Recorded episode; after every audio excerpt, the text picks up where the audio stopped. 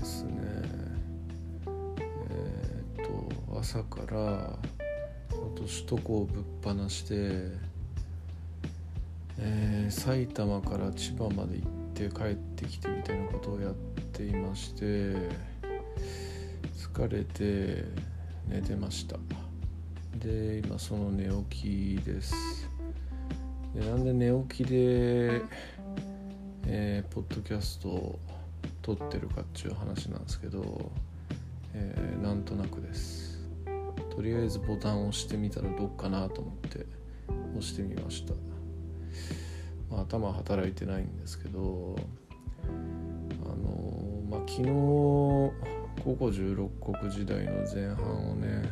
話したんですけど、もう完全に記憶のみでやってるんですよねって、当然これ、本当何も考えずに喋ってるっていうのは本当なんで、何も考えずに喋り始めてるんですよ。で、昨日のやつをちょっと後で聞いたんですけど、聞いた後にちょっとその時代のことをまた調べ直してみると、結構間違えてますね、やっぱねあかんなと思いつつも、聞いてる人少ないですけれども、ちょっと細かいところ間違えてたらすいません。何かにね、この知識を再利用するっていうことはないかもしれないですけれども、もしもなんか喋る機会とか誰かと会った場合は鵜呑みにせずに、ちょっと補足してご自分で調べていただければと思います。何が間違えてたかっていうと、例えばね、菅野龍炎の息子が龍荘ですけど、その龍荘の兄貴がね結構優れた人だったとか、文人政治家としては優れてたみたいなこと言ってましたけど、真っ赤な嘘でしたね。普通に親父の時代に大将軍とかについてるような将軍系の人で、即位して自分の権力を強めるために弟を全員皆殺しにしようと画策したら、それがバレて反撃食らって即位3日ぐらいで死んだみたいな、そんな人でした。全然立派な人じゃなかったですね。で、あと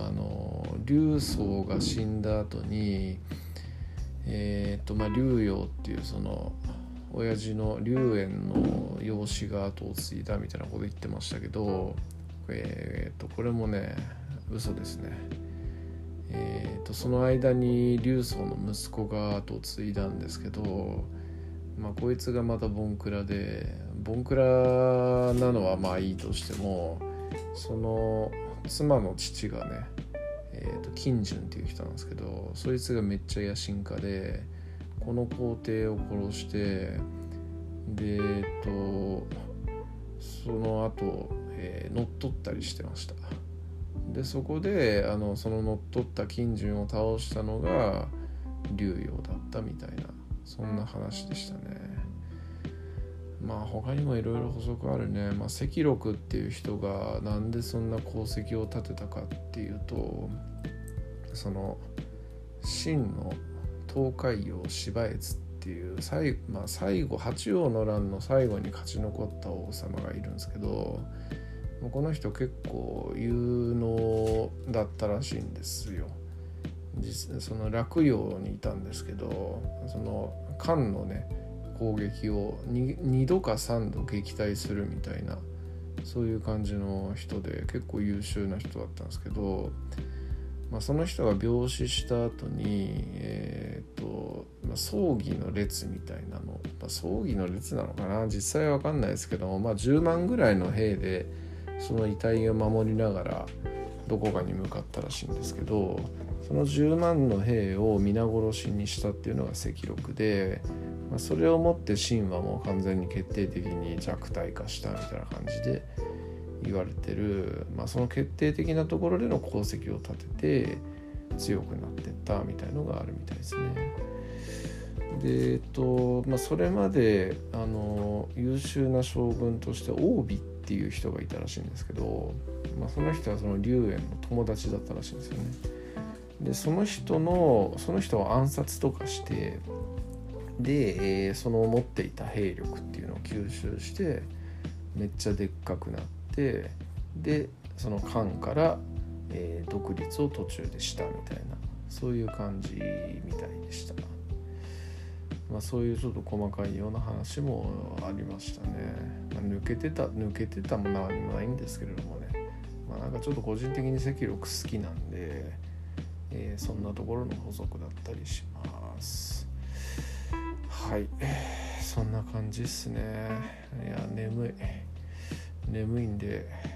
こんな感じで終わります。お疲れ様でした。